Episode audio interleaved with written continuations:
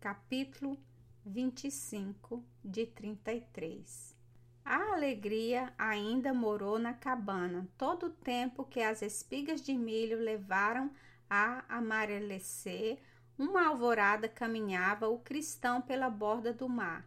Sua alma estava cansada. O colibri sacia-se de mel e perfume. Depois adormece em seu branco ninho de coatão, até que volta no outro ano e a lua das flores, como o colibri, a alma do guerreiro também satura-se de felicidade e carece de sono e repouso. A caça e as excursões pelas montanhas em companhia do amigo, as carícias da terna esposa que o esperavam na volta, o doce carberto no copiar da cabana. Já não acordavam nele as emoções de outrora seu coração ressonava. Iracema brincava pela praia, os olhos dele retiravam-se dela para se estenderem pela imensidade dos mares. Viram umas asas brancas que adejavam pelos campos azuis. Conheceu o cristão que era um grande igara de muitas velas, como construíam seus irmãos, e a saudade da pátria apertou em seu seio. Alto ia o sol e o guerreiro na praia seguia com os olhos as asas brancas que fugiam. Debalde a esposa o chamou à cabana. Debalde ofereceu a seus olhos as graças dela e os frutos melhores do campo. Não se moveu o guerreiro senão quando a vela sumiu-se no horizonte. Poti voltou da serra, onde pela vez primeira fora só, tinha deixado a serenidade na fronte de seu irmão e achava ali a tristeza. Martim saiu-lhe ao encontro. A igara grande do banco tapuia passou no mar. Os olhos do teu irmão a viram voar para as margens do Mearim, onde estão os aliados dos Tupinambás, inimigos de tua nação e minha raça. Poti é o senhor de mil arcos se é teu desejo, ele te acompanhará com seus guerreiros às margens do Mearim para vencer o Tapuitinga e seu amigo, o traidor Tupinambá. Quando for tempo, teu irmão te dirá. Os guerreiros entraram na cabana onde estava Iracema. A maviosa canção nesse dia tinha emudecido nos lábios da esposa. Ela tecia suspirando a franja da rede materna mais larga e espessa que a rede do Rimeneu. Poti, que a viu tão ocupada, falou: Quando a sabia canta, é o tempo do amor. Quando emudece, fabrica o ninho para sua prole. É o tempo do trabalho. Meu irmão fala como a rã quando anuncia a chuva, mas a sabiá que faz seu ninho não sabe se dormirá nele. A voz de Iracema gemia. Seu olhar buscou o esposo. Martim pensava. As palavras de Iracema passaram por ele como a brisa pela face lisa da rocha, sem eco nem rumores. O sol brilhava sempre sobre as praias do mar e as areias refletiam os raios ardentes, mas nem a luz que vinha do céu, nem a luz que ia da terra espancaram a sombra na alma do cristão. Cada vez o crepúsculo era maior em sua fronte. Chegou das margens do Acaru um guerreiro pitiguara, mandado por Jacaúna, o seu irmão Poti. Ele veio seguindo o rastro dos viajantes até o Trairi, onde os pescadores guiavam a cabana. Poti estava só no copiar, ergueu-se e abaixou a fonte para escutar com respeito e gravidade as palavras que lhe mandava seu irmão pela boca do mensageiro. O Tapuitinga, que estava no Mearim, veio pelas matas até o, o princípio da Ibiapaba, onde fez aliança com Irapuã para combater a nação pitiguara. Eles vão descer da serra às margens do rio em que bebem as graças e onde tu levaste a tábua de teus guerreiros. Jacaúna se chama para defender os campos de nossos pais. Teu povo carece de seu maior guerreiro. Volta às margens do Acaraú e teu pé não descanse enquanto não pisar o chão da cabana de Jacaúna. Quando aí estiveres, diz ao grande chefe: Teu irmão é chegado à taba de seus guerreiros, e tu não mentirás. O mensageiro partiu. Poti vestiu suas armas e caminhou para Vazes, guiado pelo passo do Coatiabo. Ele o encontrou muito além, vagando entre os canaviais que bordam as margens de Jacareí. O branco tapuia está na Ibiapaba para ajudar os tabajaras a combater contra Jacaúna. Teu irmão corre a defender a terra de seus filhos e a taba onde dorme os camucins de seus pais. Ele saberá vencer depressa para voltar à tua presença. Teu irmão parte contigo, nada separa dois guerreiros amigos quando a troa inúbia da guerra. Tu és grande como o mar e bom como o céu. Os dois amigos abraçaram-se e seguiram com o rosto para as bandas do nascente. Capítulo 26 de 33 Caminhando, caminhando, chegaram os guerreiros à margem de um lago que havia nos tabuleiros. O cristão parou de repente e voltou o rosto para as bandas do mar. A tristeza saiu de seu coração e subiu à fronte. Meu irmão, disse o chefe, teu pé criou raiz na terra do amor. Fica, Poti voltará breve. Teu irmão te acompanha, ele disse e sua palavra é como a seta do teu arco, quando soa é chegada. Queres tu que Iracema te acompanhe às margens do Acaraú? Não vamos combater seus irmãos, a tábua dos pitiguaras não terá para ela mais que tristeza e dor. A filha dos tabajaras deve ficar. Que esperas tu então? Teu irmão se aflige porque a filha dos tabajaras pode ficar triste e abandonar a cabana sem esperar pela tua volta. Antes de partir, ele queria sossegar o espírito da esposa. Poti refletiu. As lágrimas da mulher amoleceram o coração do guerreiro como o orvalho da manhã amolece a terra. Meu irmão é um grande sabedor. O esposo deve partir sem ver Iracema. O cristão avançou. Poti mandou-lhe que esperasse da aljava de setas que Iracema emplumara de penas vermelhas e pretas e suspenderas aos ombros do esposo, tirou uma.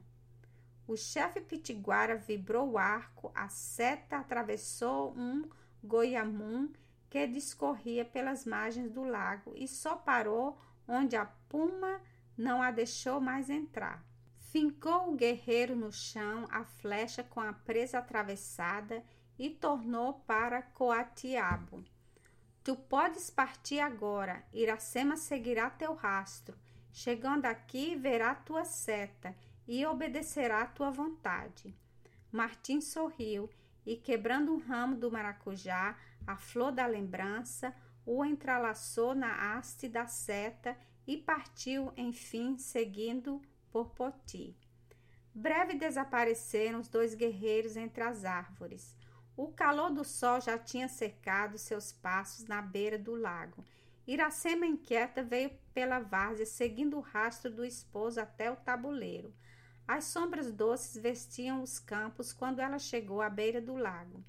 Seus olhos viram a seta do esposo fincado no chão, o goiamum trespassado, o ramo partido e encheram-se de pranto.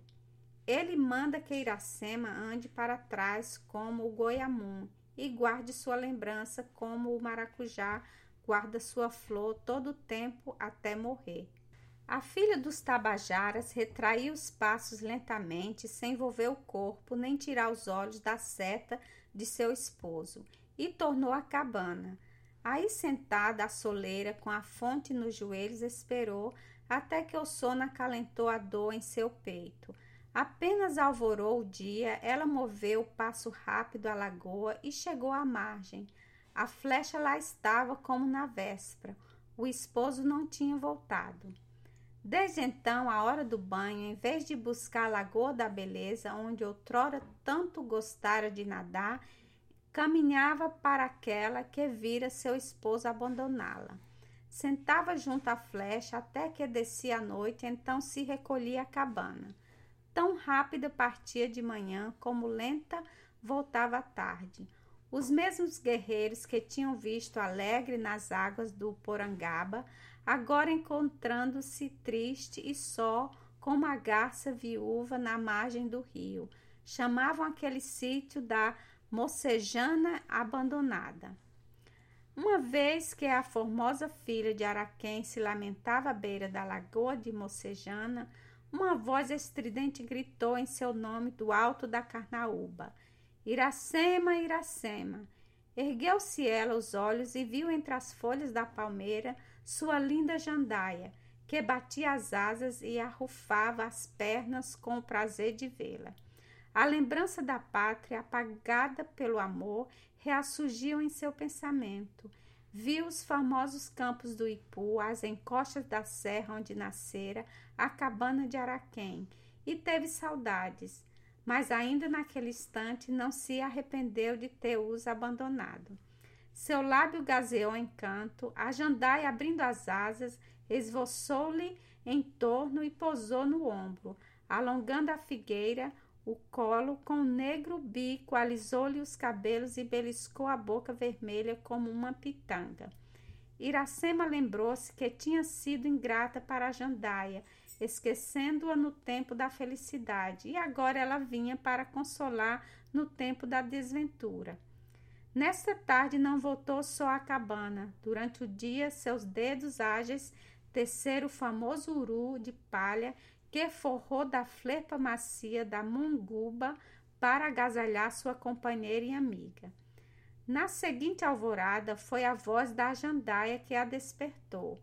A linda ave não deixou mais a senhora, ou porque depois da longa ausência não se fartasse de a ver, ou porque adivinhasse que ela tinha necessidade de quem a acompanhasse em sua triste solidão capítulo 27 de 33. Uma tarde, Iracema viu de longe dois guerreiros que avançavam pelas praias do mar. Seu coração palpitou mais apressado. Instante depois, ela esquecia nos braços do esposo tantos dias de saudade e abandono que passara na solitária cabana. Outra vez, sua graça encheu os olhos do cristão. A alegria voltou a habitar em sua alma.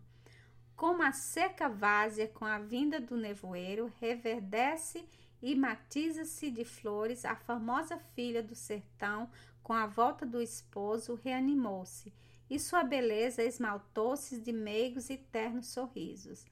Martim e seu irmão haviam chegado à tábua da Jacaúna, quando soava a inúbia. Eles guiaram ao combate os mil arcos de Poti. Ainda dessa vez, os tabajaras, apesar da aliança dos brancos tapuias do Mearim, foram levados de vencido pelos valentes pitiguaras. Nunca tão disputada vitória e tão renhida pugna se pelejou nos campos que regam o Acaraú e o Camucim. O valor era igual de parte a parte e nenhum dos dois povos foram vencidos. Se o Deus da guerra não tivesse decidido dar estas plagas à raça do guerreiro branco, aliada dos pitiguaras. Logo após a vitória, o cristão tornara as praias do mar, onde construíra sua cabana. De novo sentiu em sua alma a sede do amor e tremia de pensar que Iracema houvesse partido deixando ermo aquele sítio tão povoado outrora pela felicidade. O cristão amou outra vez a filha do sertão, como da primeira vez, quando parece que o tempo não poderá exaurir o coração. Mais breves sóis bastaram para murchar aquelas flores de um coração exilado da pátria. O imbu, filho da serra, se nasceu nas vases porque o vento ou as aves trouxeram a semente, vingou achando boa terra e fresca sombra. Talvez um dia copou e verde folhagem e enflorou, mas basta um sopro do mar para tudo murchar. As folhas lastram o chão, as flores levam-as à brisa. Como o imbu na várzea era o coração do guerreiro branco na terra selvagem. A amizade e o amor o acompanharam e sustiveram algum tempo, mas agora, longe de sua casa e de seus irmãos, sentiu-se um ermo. O amigo e a esposa não chegavam mais à sua existência cheia de grandes e nobres ambições. Passava os já tão breves, agora longos sóis na praia, ouvindo gemer o vento e soluçar as ondas. Os olhos engolfados na imensidade do horizonte buscavam mais embalde discernir do azul diáfamo a álvora de uma vela perdida nos mares. A distância curta da cabana se elevava a bordo do oceano um alto morro de areia pela semelhança com a cabeça do crocodilo, o chamavam os pescadores jacarecanga. Do seio das brancas areias escaldadas pelo ardente sol, mandava uma água fresca e pura. Assim destila a dor lágrimas doces de alívio e consolo. Esse monte subiu o cristão e lá ficava cismado em seu destino. Às vezes lhe vem à mente a ideia de tornar à sua terra e aos seus, mas ele sabe que Iracema o acompanhará, e essa lembrança lhe remode o coração. Cada passo mais que afaste dos campos nativos a filha dos tabajaras, agora que não tem o ninho do seu coração para abrigar-se, é uma porção da vida que lhe rouba. Poti conhece que Martim deseja estar só e afasta-se discreto. O guerreiro sabe que o aflige a alma de seu irmão e tudo à espera do tempo, porque só o tempo endurece o coração do guerreiro como o cerne do jacarandá. Iracema também foge dos olhos do esposo, porque já percebeu que esses olhos são amados, se turbam com a vista dela, e em vez de se encherem de sua beleza como outrora, a despedem de si, mas os olhos dela não se cansam de acompanhar a parte e de longe o guerreiro o senhor que os fez cativo. Ai dela! Sentiu já o golpe no coração e como a copaíba ferida no âmago destila lágrimas sem fio.